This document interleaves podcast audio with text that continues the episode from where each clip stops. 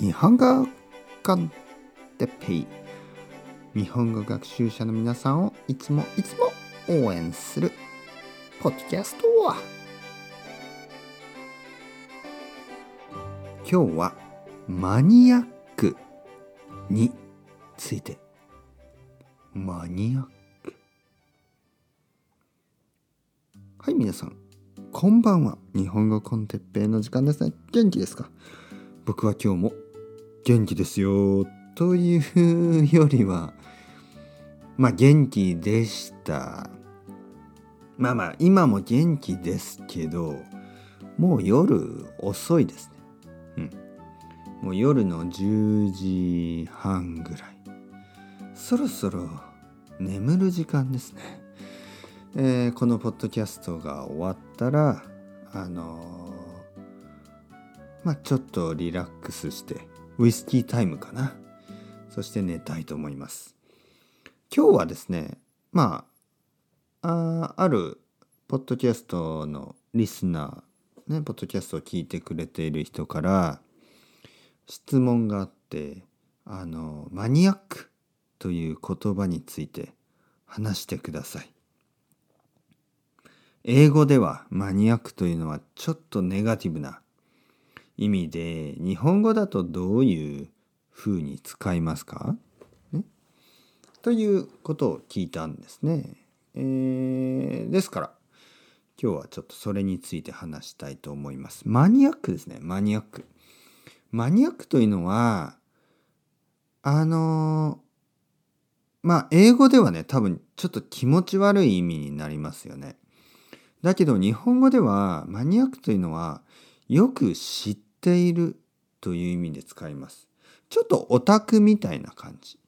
で、オタクですね。オタクも昔はネガティブな意味だったんですけど、今はよく知っているという意味で使います。例えば、あの、音楽オタクとかね。音楽をよく知っている人。ね。で、マニアックも同じように、えー、まあ彼は本当にマニアックな音楽をたくさん知っている。でマニアックな音楽っていうとちょっとそのメインストリームじゃない音楽、ね、そういう音楽をなんかこうマニアックな音楽と言います。というわけであのネガティブな意味が全然ないんですね。ここではあの詳しい、ね、よく知っているという意味でマニアックというのを使います。マニアックな何ですかねやっぱりメインストリームじゃないっていう意味ですね。あとはマニアックな趣味。